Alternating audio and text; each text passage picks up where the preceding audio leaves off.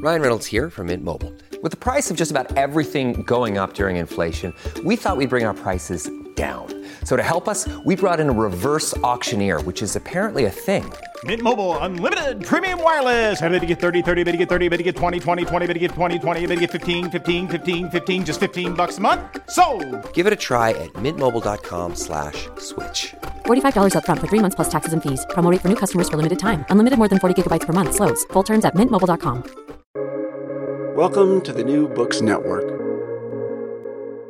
Hello, and welcome to New Books in Anthropology, a podcast channel on the New Books Network. I'm your host, Maggie Freeman, and my guest today is Florian Köhler. Florian is currently a research fellow at the Max Planck Institute for Social Anthropology in Halle, Germany, as part of the research group How Terrorists Learn. Florian holds a PhD in social anthropology and is also trained as a practitioner in peace building and conflict resolution, in which capacity he has previously worked in Niger, Benin, Burkina Faso, and Haiti. He's done extensive field research on pastoralists in the West African Sahel and is the author of the monograph Space, Place, and Identity Wodabe of Niger in the 21st Century, which is the topic that we'll be discussing today. So, thank you so much, Florian, for joining me. Thank you. Hi. So, first, uh, could you just define the Wodabe? And you can also please correct me if I'm not pronouncing that name correctly. Could you sort of explain for listeners who exactly the Wodabe are and what exactly the study group was that you looked at in your book? Yeah, I, I don't think we have to go into linguistics here, so I don't want to correct you, and Wodabe is just fine. The Wodabe are a small group of Fulbe, actually. The Fulbe being a very large people in, dispersed over great part of West Africa, but also uh, up to East Africa. You find them until um, from from Senegal to um, to Sudan and even Ethiopia in smaller groups. And within that huge ensemble of, of different uh, groups of the full linguistic group, uh, the Wodabe are numerically very small and not very important, but they are very well represented in the ethnographic literature because they are, if you like, a paradigmatic case of very highly mobile and specialized cattle rearing nomadic pastoralists. So there's been quite some interest in the Wodabe from the part of anthropologists.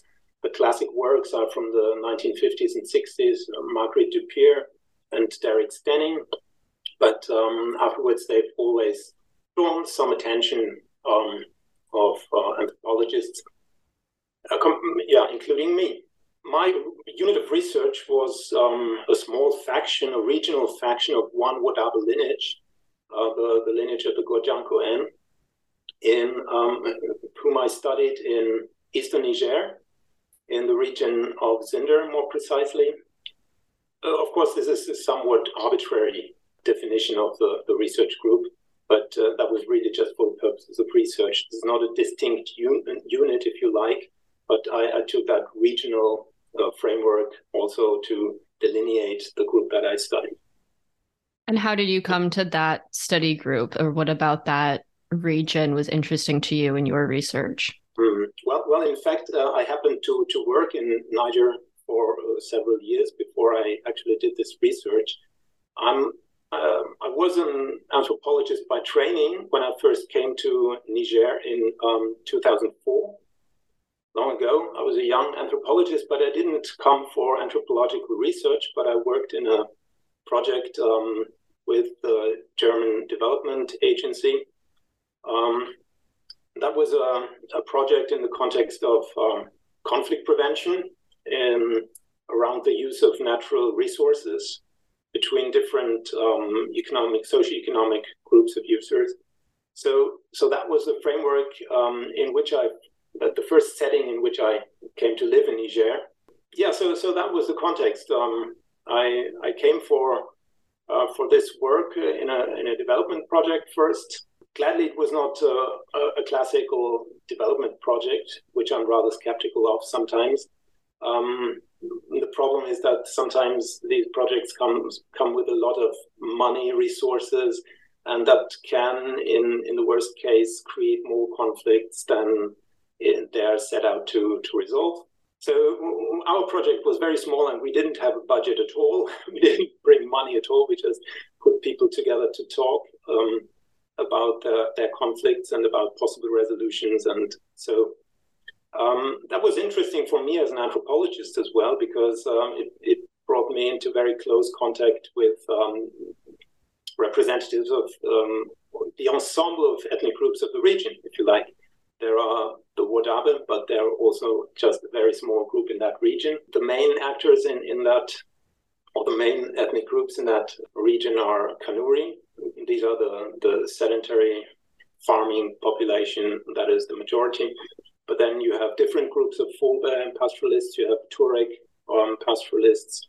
In, more to the east, you have Tubu pastoralists. So also quite a an interesting um, mixture of different pastoralist groups, mobile pastoralist groups. Sometimes, yeah, more or less um, sedentary pastoralists, mobile pastoralists, the whole of it. Yeah, so so it was quite interesting for me as an anthropologist to live in that setting, and I also got um, closely acquainted, per chance, from the beginning, with a family of Wodabe who who lived in the urban context, who came to town as migrant workers. Um, uh, so uh, that was a natural stumbling into that um, research context that I later chose for my doctoral research because after all these years of uh, living in um, working in pro- projects i returned uh, to the academic setting and i um, developed a phd thesis from from this idea doing closer research on that very context of these Wodabe that i got acquainted with very closely and um, whose story I found fascinating. They they came from a mobile pastoralist nomadic uh, background and they moved to town, but they maintained also very close contacts to the pastoral sphere, to their relatives in the pastoral context. That was that was the setting, and then I gradually developed a research project out of that. And then I had a chance to return to academia and yeah, put that into work. But before I then really set out for um, for um, anthropological research proper, that was in 2011. Also, now we're in 22, also a long time ago. So um, you know, the process from from the research to a finalized book is is sometimes a long process and and so um, that's also part of the story. Some of the findings uh, are already outdated, you may say, because the region has dramatically changed since um, the time that I've done that research. But maybe we can go into that a bit later. Yeah, I mean, that's always the nature of academic research and publishing, isn't it? That we work on very long time frames. Um, but yeah, I think that would be interesting to discuss a little bit later on. So, first, maybe you could explain a bit um, some of the main questions that you were investigating in your research or that you were interested um, in investigating. And you have these kind of three main themes, which I think are addressed in the title of your book space, place, and identity. So, you look at um, spatialization, placemaking, and identity formation among this group of Wodabe. So could you kind of break each of those down, maybe starting with spatialization? What is what were the what's the argument that you're making around how spatialization and uh, relationships to space um, are conceived of and practiced among the Wodabe, or among this group in particular? Let me maybe start with with how I came to to develop these questions mm-hmm. place, because um, you might know that also. Sometimes um, the the exact research questions aren't there at the outset outset of your research, but they develop gradually over time. Um, and I think in my case, in my case, it was a bit like that.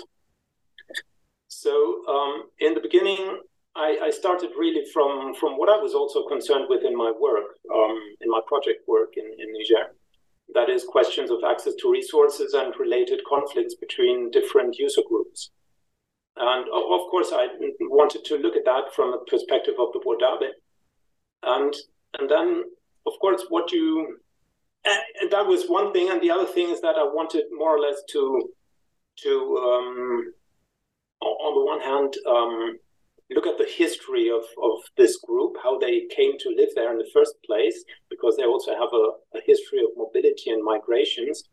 and they have not always lived in that region. And so I was interested in also also in how they came there and how their mobility is also um, related to historical processes of mobility and migration, and the the, the current um, uh, modern processes of migration when they move to towns, because all these aspects um, are related to mobility, and mobility um, naturally relates to space, of course, and um, movement through space, and uh, also to the attachment to ever new places. So the relation of space and place uh, comes naturally from that, looking at mobility and migration.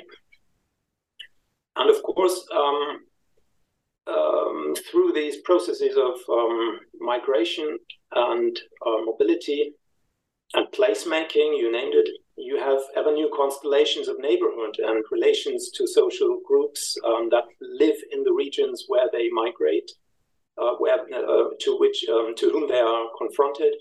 So they have to negotiate ever new relations to new neighbors, and, and that's the social aspect of, of all these spatial processes. And that's the identity part, because identity is always constructed in confrontation with other identities um, between groups that's how these three parts space place and identity come together i was confronted with first with uh, the urban wodabe who worked as migrant uh, migrant workers in towns over time it just developed into friendship and they also um, got me in contact with their uh, pastoral families and um, so i had a look into that pastoral life that is still nomadic I understood that, that, that these are not different worlds, but they are very closely, tightly um, connected together. That there is a um, a constant flow of people, of resources, um, of everything between the pastoral sphere and the urban sphere. That there is a whole economic system and that you cannot um, think of the Wodabe today as um, pure pastoralists anymore. And you cannot say that those who move to towns are simply dropouts of, mm. of the Wadabe society, but that these spheres are closely linked.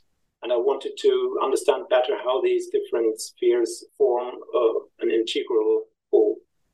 And so how how are they linked? You know, can you give some examples of how you see or how you saw kind of in action this symbiosis between pastoralist and urban dwelling? Yeah, I wouldn't call it a symbiosis. It's it's rather really an integrated um, uh, economic system sometimes because okay. um, you know um, kinship is very important mm. in society so sometimes these are closely related individuals who share tasks, if you like. Typically, these are brothers. There's a strong um, coherence among brothers who uh, traditionally also have co-residence. They they stay together, but here they uh, they they share tasks insofar as they say, well, it's difficult for all of us to to rely solely on pastoralism. So we have to diversify, and one will probably go to town as a migrant worker and um, entrust his own animals to his brothers, and they will keep up the, the pastoral system, but also in the interest of the one who goes to town. So sometimes you, you really have this um, close cooperation among brothers, typically. But of course, that's not all. Took, the, the, the history of this urban migration thing is, is longer that started in the 1970s and 1980s with the, the great Sahel droughts uh, that uh, that really uh, killed many animals. Many many pastoralists um, lost important parts of their herds, and it was not possible for them anymore to, to rely on pastoralism. They had, they were forced to move to town, and some returned to pastoralism after that. Some never did in, in, in my research region, actually, it was not the 70s, but the first uh, time they, they really had to move to town was in the 80s droughts. But since then, the, the urban migration uh, was established. There is the complementarity. And, and on the other hand, of course, uh, those who are staying in town also for a longer period, because this has been going on for decades now, and these people have their um, they're quite well set up in towns. Sometimes they have um, very close relations to important people, and that's an interesting thing also, particularly with my um, research group, which maybe we have to talk about. But that's really a, a, special case also. This is not, not something that can be generalized for Wodabe. Um, for a matter of chance, many from my research group in Zinder have over time developed very close contacts to Western expatriates and people who work in development projects. And that's become an important um, economic strategy also, or political strategy also, because um, with their close contacts, they can open doors for, um, you know, interventions of projects um, or, just for um, support by expatriates who are also um, interested in the Wodabe and who come to know them and to invest, give them animals, help them. You know, um, so so there was quite some networking um, undertaken by many from that group, especially, which has become also an important uh, economic factor, which of course is um, facilitated by the urban encroachment, since they they have a solid standing in in towns and through these contacts with um, expatriates, they are over proportionally influential, I would say. But this is nothing that you can generalize. In general, I would say that the Wodabe really a marginalized minority in Niger and mm. shouldn't be idealized or give a wrong picture here. But right. That's really a special case. Right. But still, I mean, uh, it's an economic strategy um, but also a social strategy, an economic um, strategy based on really social relations. And that's very important because relations um, have always been among pastoralists, social relations over, um, over space, always been very important as, um, for example, as a strategy of um, insurance for, mm. for bad times, if you like. You know, this is really institutionalized among the full with the the concept of the hapanai, the, the exchange of animals, um, either um, small ruminants or, or cattle, um, that are exchanged. And um, so I give an animal to someone, and with that, there is a strong bond between us. Because the, the other one um, has economic profit of that animal, but I know that if I'm in a bad, uh, yeah, in a bad situation, I can also go to him and he will help me. So this um, establishment of social contacts that have economic importance um, has a very strong tradition. Certainly not only among the Fulbe, but among the Fulbe with the Hapanai, you have this mm. institutionalized web. So, could you say a bit more about the role of the Wodabe sort of within the larger Nigerian state and society? Um, you know, you mentioned that they're a kind of marginalized minority. So, how does the state perceive the Wodabe? How does the state kind of interact with the Wodabe? How do other sectors of society, you know, sedentary society, urbanized society, how do they perceive the Wodabe? In particular, maybe, you know, how are urbanized Wodabe in turn perceived by others? Are they still kind of maybe marginalized or discriminated against once they have kind of settled down and started to live in cities?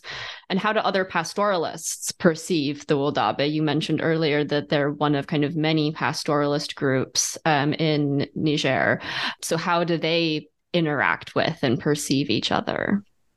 Since you say correctly that they're one of many um, or of a number of um, pastoralist groups, I start with more general things that concern other gen- um, pastoralist groups as well. In, in, general, mobile groups and mobile pastoralist groups are regarded with reluctance by the, the state. This is nothing particular of Niger, but you find that in many contexts um, because the mobility of, of pastoralists or nomads is perceived as a threat by the state that is mostly um, that has a sedentary bias and uh, mobility is perceived as a way of evading the state and um, evading taxation and all that.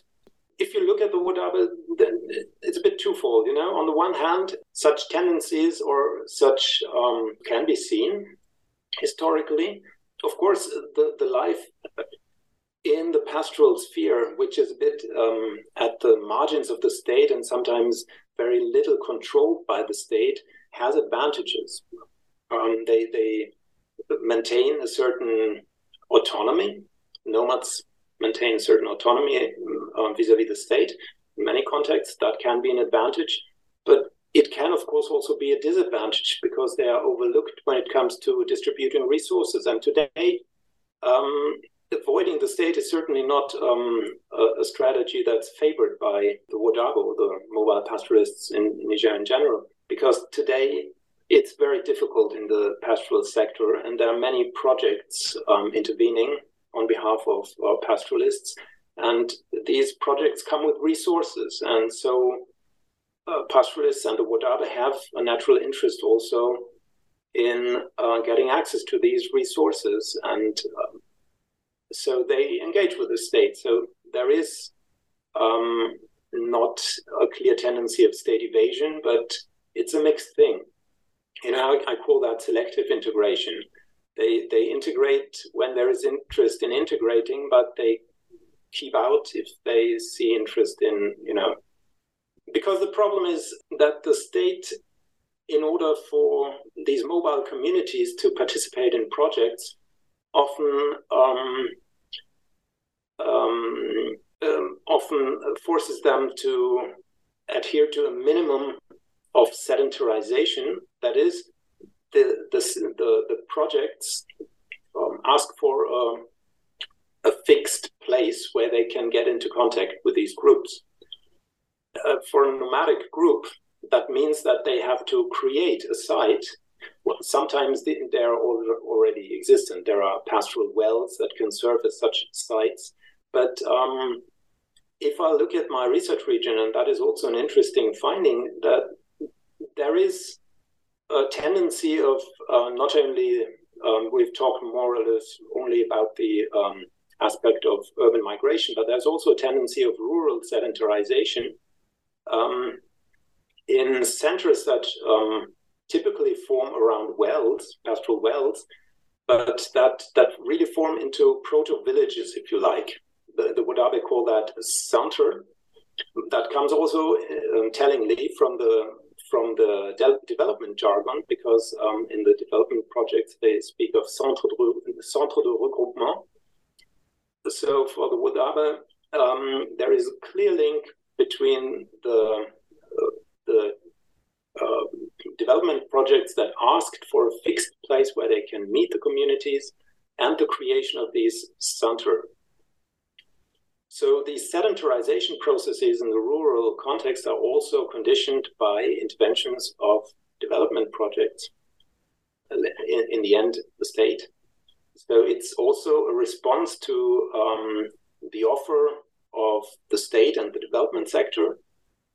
And um, uh, what's the reaction of the Wodabo? Well, they, they, they meet the minimum requirements, I would say. They sometimes create these centers, but then you will not necessarily find people there all the time, you know. Um, sometimes these centers can be deserted. You, you find mm. nobody there. To a certain extent, this is also changing. You, you, this, this, has been the beginning, maybe, but um, as pastoralism is generally getting uh, more difficult, the conditions are more, getting more difficult because um, because of the pressure on the spatial resources, on the um, pastoral resources.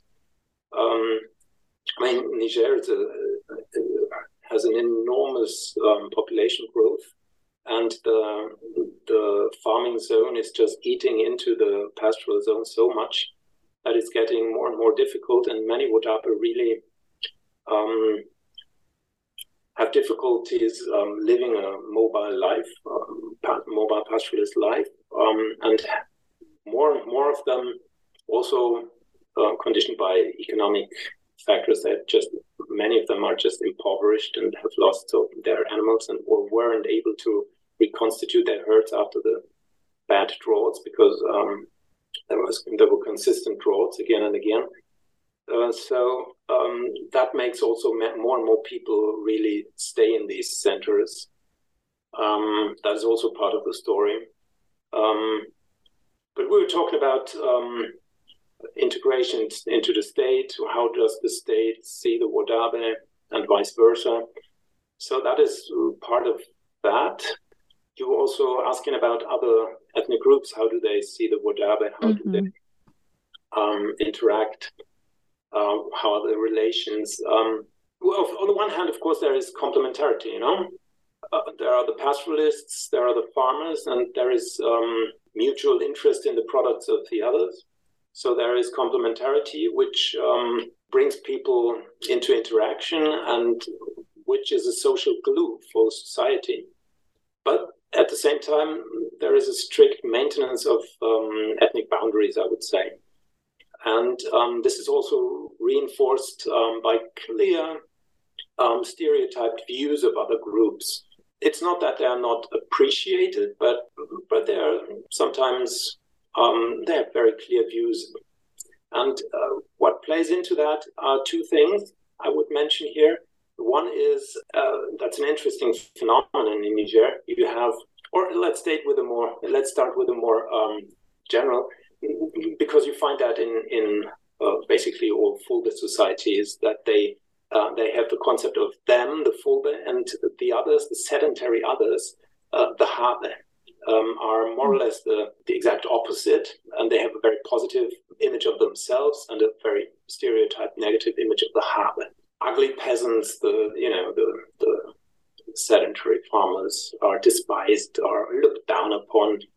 Although there is constant interaction, of course, in, in Niger, you have a very interesting special case between Kanuri and Fulbe. You have a very um, special form of relationship, institutionalized relationship between these ethnic groups, which is, well, in anthropology, you call that a joking relationship. Whether you know the other individually or not, as a member of this other group, you can um, you can play jokes on him. You can ridicule him, you can tease him, you can, you know, this is very strange when you first encounter it, but it's uh, it's also a lot of fun. It's a, in a way it brings these groups together because it's a completely institutionalized way of mocking each other, but it's also um, vice versa, you know. So it goes in both directions. Uh, it's it's not one who's the the victim of the other, but it's really vice versa although it brings the, the, the groups together in this institutionalized um, relationship, it also has the tendency of really maintaining boundaries very clearly because they're based on the stereotype opposite view of the i mean the, the other is just the exact opposite. The, for um, the sedentary farmers the wodabe are maybe the archetype of the broussard the, the, the people from the bush that are you know little civilized and um, a bit looked down upon. But uh, for the Wodabe, it's a bit the same, you know. For them, the bush, la brousse, um, latte, that is the the good environment. Mm. The town is rather dirty, and you know this is nothing to be um, proud of, or you know. So, so these stereotypes and um, um it goes in both directions as well. Of course, these things are changing too, as more and more Wodabe are living in towns and cities. You know, so they would many of those who have lived in towns for ten years or more would still say they would idealize the pastoralist context and say that the town is dirty and ugly, and they they are right. I mean, Nigerian cities are dirty and full of um, garbage and um, also in terms of um, maladies it's um, mm. much cleaner in the bush so they're right but of course the others are right too because it's their home so right we defend their home but we haven't talked about relations between um, pastoralist groups among themselves, among different pastoralist groups. That's that's also very interesting because the Wodabe see themselves as a part of the Fulbe on the one mm-hmm. hand, they have a common language, common cultural traits, but they also set themselves very much apart from other Fulbe groups. The interesting thing is that it's not categorically, but it, it can change situationally. Um, depending on the situation, you can either stress difference or you can stress sameness. And, and that's the interesting thing here, that they, they have both possibilities. Uh, they can identify either as Fulbe or set themselves apart from the Fulbe and identify as Wodabe.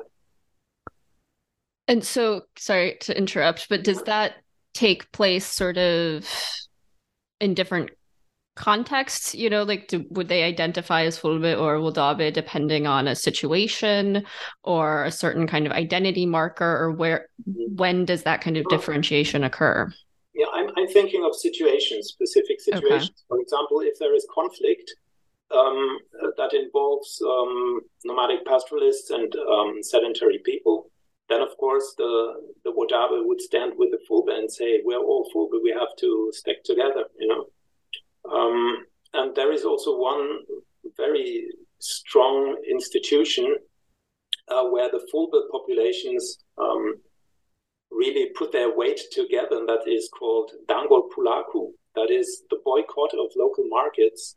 And because the, the markets uh, live really from uh, the, the animals, uh, there's really a, a, great economic weight that the pastoralists have if they boycott local markets. And that is in the name of the Pulaku, which is the cultural way of the Fulbe, which unites all the Fulbe. That's the Pulaku, their great cultural identity concept, if you like. That is a quite telling example of Fulbe identity put forward in order to stick together against uh, an outward enemy or adverse. Yeah, so it's situational, I would say.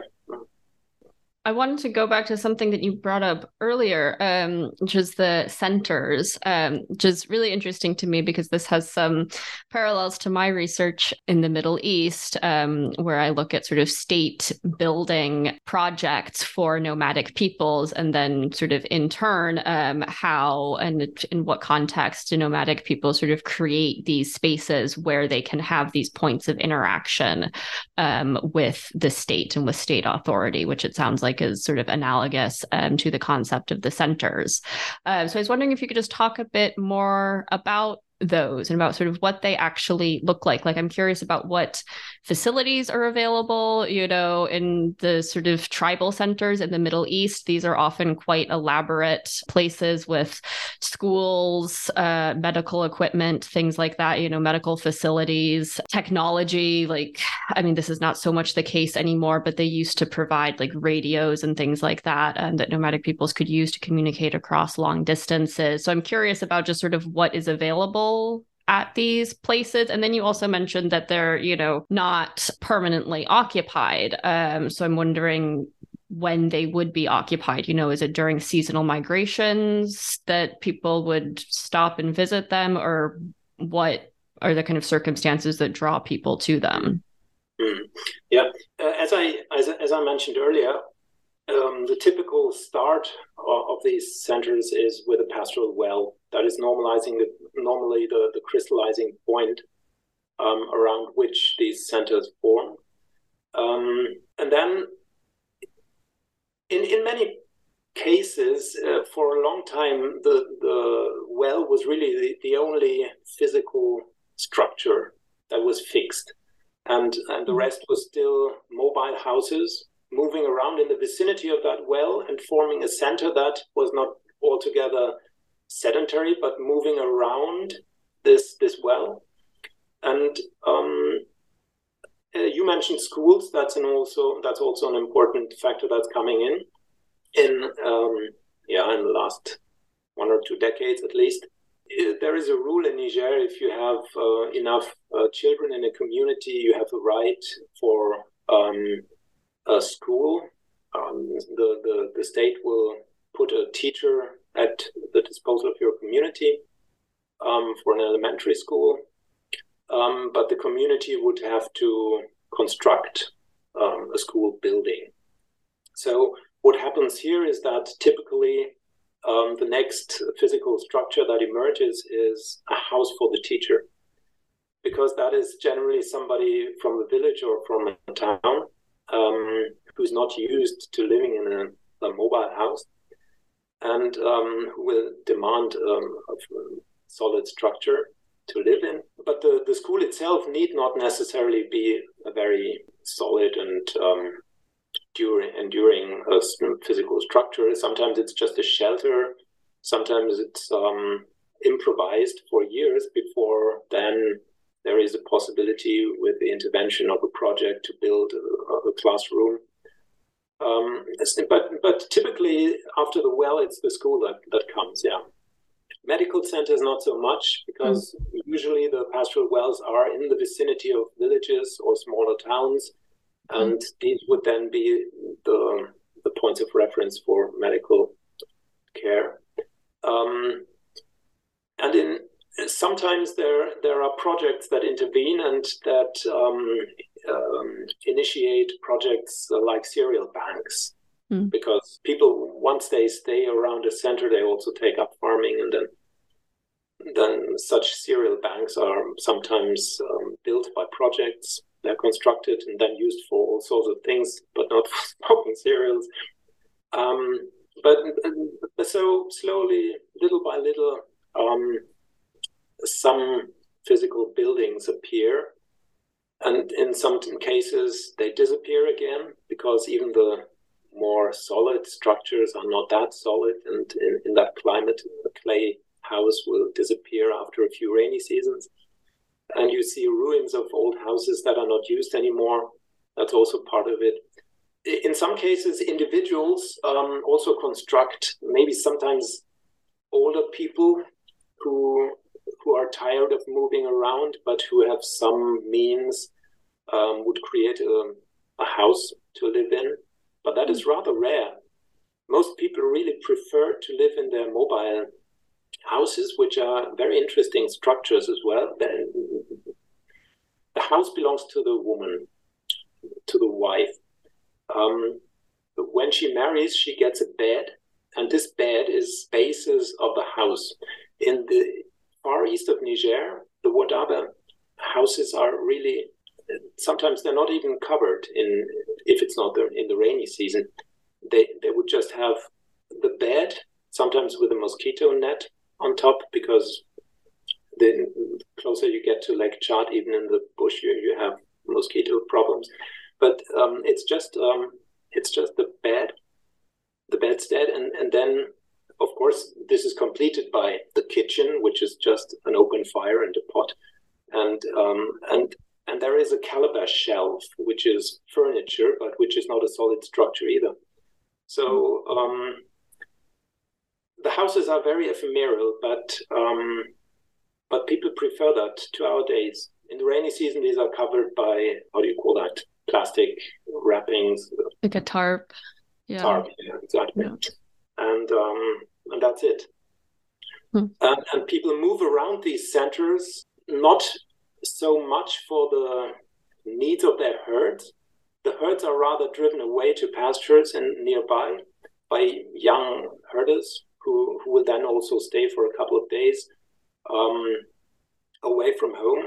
Um, that's called bigal. That is um, young herders um, moving away from the household um, with the animals but it's uh, also for hygienic reasons. People say that they, they move around because if they always stay in the same place, the dung of the animals and the human feces will just pollute the place. So they, they move away for just a kilometer or, two after, after a few weeks to, to give um, the possibility of regeneration for the surroundings.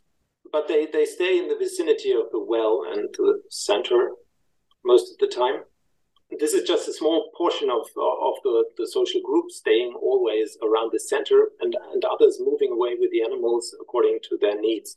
So in the rainy season, typically there's a, a, a move to the north uh, when there are good pastures in the north, when the rain has started.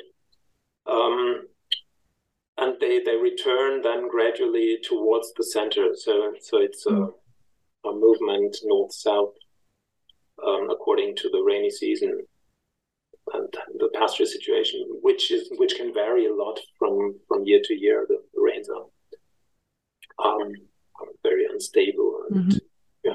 So something you mentioned earlier is this phenomenon of the Wodaabe who have taken up sort of residence in the cities, um, who have jobs, lives um, in urban centers, but then often will choose to or sort of be forced to return to a pastoralist lifestyle so that people, you know, over the course of their lives can kind of go back and forth between being a sort of sedentary urban dweller with an urban job and a migrating pastoralist. So I guess my question is how is pastoralist knowledge maintained you know i think something that i encounter a lot in academic and sort of development literature on nomadic pastoralism and sort of growing sedentarization among nomadic pastoralists is this concern over the loss of sort of pastoralist knowledge, knowledge of the environment, this kind of indigenous traditional knowledge.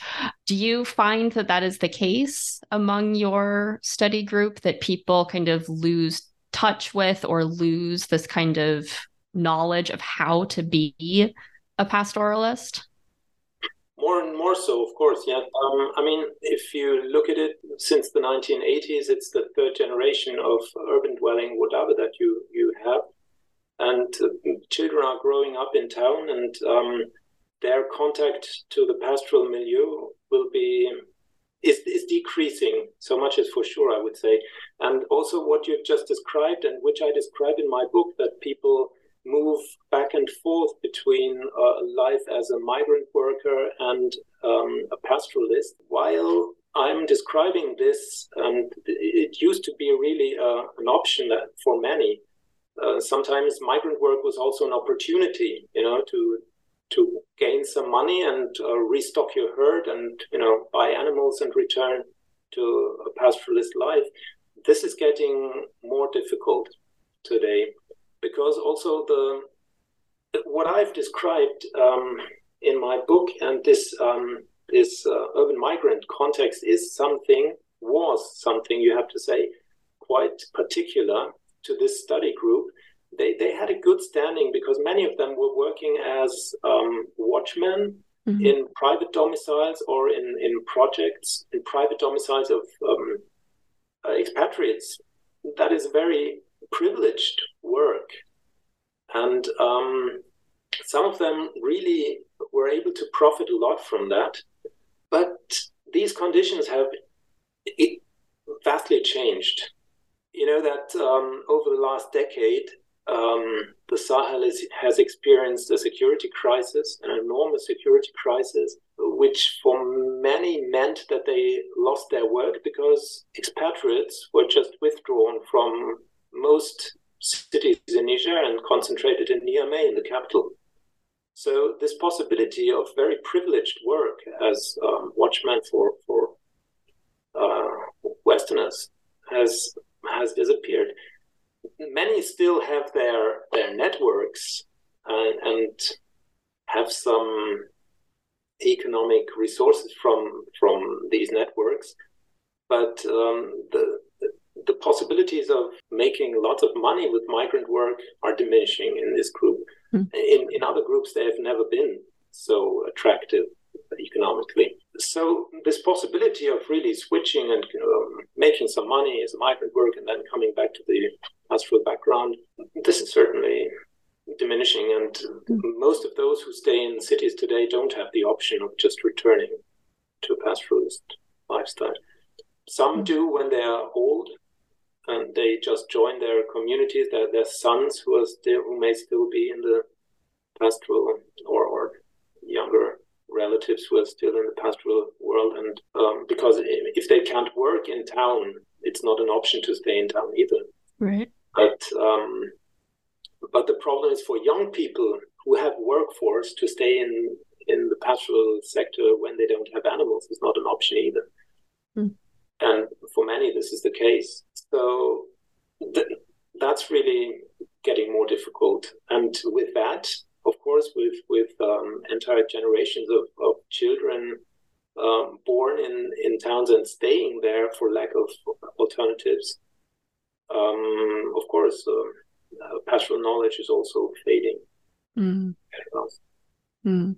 So, on that note, and maybe as a final question, as we're coming up on the end of our time, you know, you mentioned that you conducted this research about 10 years ago and that a lot has changed um, in the region since then, as you just mentioned, you know, the changing security situation, the growth in militant groups. Uh, I imagine climate change um, has also had some effects on pastoralist lifestyles of just people's movements in general. So, can you talk a little bit about what further changes you might have observed? Just, you know, I understand maybe you haven't conducted kind of field research um, since then, per se, but further changes that have continued to affect the lives and lifestyles of the Wodabe?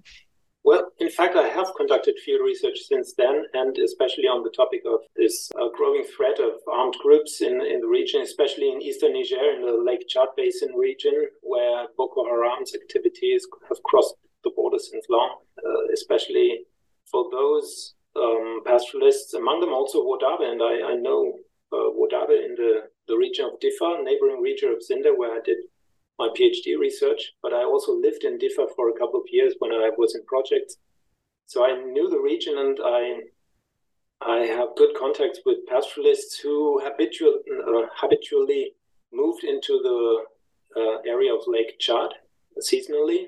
But Lake Chad has been a refuge for Boko Haram, basically, in the, over the past years. What happened in this region is the the bordering states, the states bordering Lake Chad, that's Nigeria, Niger, Chad, Cameroon, they had different policies, but in, in Niger, what happened is that they more or less chased everyone from the lake region. They said whoever is encountered after a certain date in Lake Chad and if I say in Lake Chad, you, you have to imagine that Lake Chad is not a lake, but a labyrinth of islands and swamplands, and with a changing water level that um, makes way for for dry land, and where fields are sown for a part of the year, and um, so it's a very interesting um, landscape, very complex, very difficult to access, which is also the reason why it's such a good refuge for Boko Haram. So um, there are many um, pastoral activities. You can imagine in the dry region of the Sahel, this lake is just such an economic potential and so important for pastoralists, for fishermen, for horticulturists, and so on.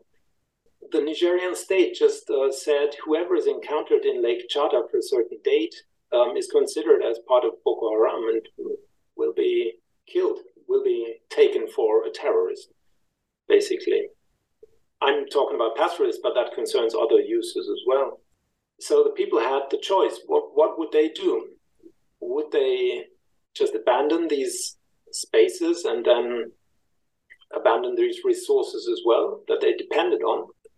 Their alternative would be to to stay in the mainlands of Niger, where the grazing situation was very very bad because there was enormous overgrazing also because all the people had to move away from Lake Chad.